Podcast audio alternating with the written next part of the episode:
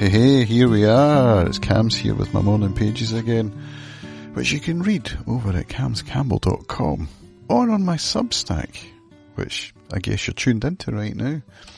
So here's what I've written for today, Tuesday the 13th of December, written at 9.08, with a blood glucose reading of 6.3. Not a bad wee sleep. I'm wearing thermals to bed right now and it feels pretty good. I might need to get some more. The M&S top is rad. Freya travelled up to Scotland last night. The train was over two hours late and she wasn't going to make it to Helensburgh, but it sounds like the train company paid for a taxi. We've not heard from her this morning, but I had a message at the back of midnight saying simply, free taxi, exclamation mark. So hopefully they got to Helensburgh okay. No idea when she'll get home though. The trains are on strike all week. I guess it's the best time of year to strike for maximum impact. School's breaking up for Chumbog and it's dark most of the day and absolutely Baltic. But yeah, ordinary people are disrupted big time. I suppose she's used to it after years of CalMac's incompetence. Train strikes are a doddle compared to that. Ah, but she still has to deal with that too. we need to move, seriously. Three more years, maybe two. I don't want to leave the lodge in the lurch again. That wouldn't be fair. And besides, I'm really quite excited to go to the chair. I volunteered to do the reception for a first degree in January and did a run through last night. It's a lot to learn, but I'm up for it. I also have to learn the apron and deliver the charge, so it's a lot for me. I'll be okay though if I can start working on it as I go up and down the hill of beans. I pretty much have the opening and closing down already.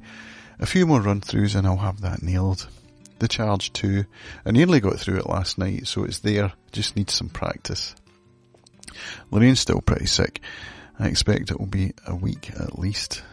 I just need to look after her as best I can. She's got an appointment at the optician's today as well. Grim. My day's looking full. I have to take Sue's portable heater through to Whiting Bay, so that's an hour gone. Banking, another half hour. Hill of Beans, an hour. And I'm signed up for a writing call with Alyssa Doucette. Hmm, not sure about that. And I didn't finish my piece for Foster at the weekend because of the electricity debacle. And what about meditation? GMT video? Cooking? Jesus. And here I am writing. I suppose that's good. Let's prioritise. GMT voiceover, morning penfolds, and video diary all done by 11. Then eat. Then Foster piece. Give myself 30 minutes for that. Drive to Whiting Bay. Home. Hill of Beans. GMT edit. I've got this. And so, off I go. Wish me luck.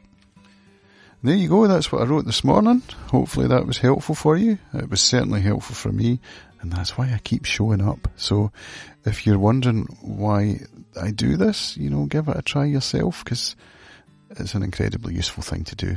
Thanks for listening, and I'll speak to you tomorrow. Bye.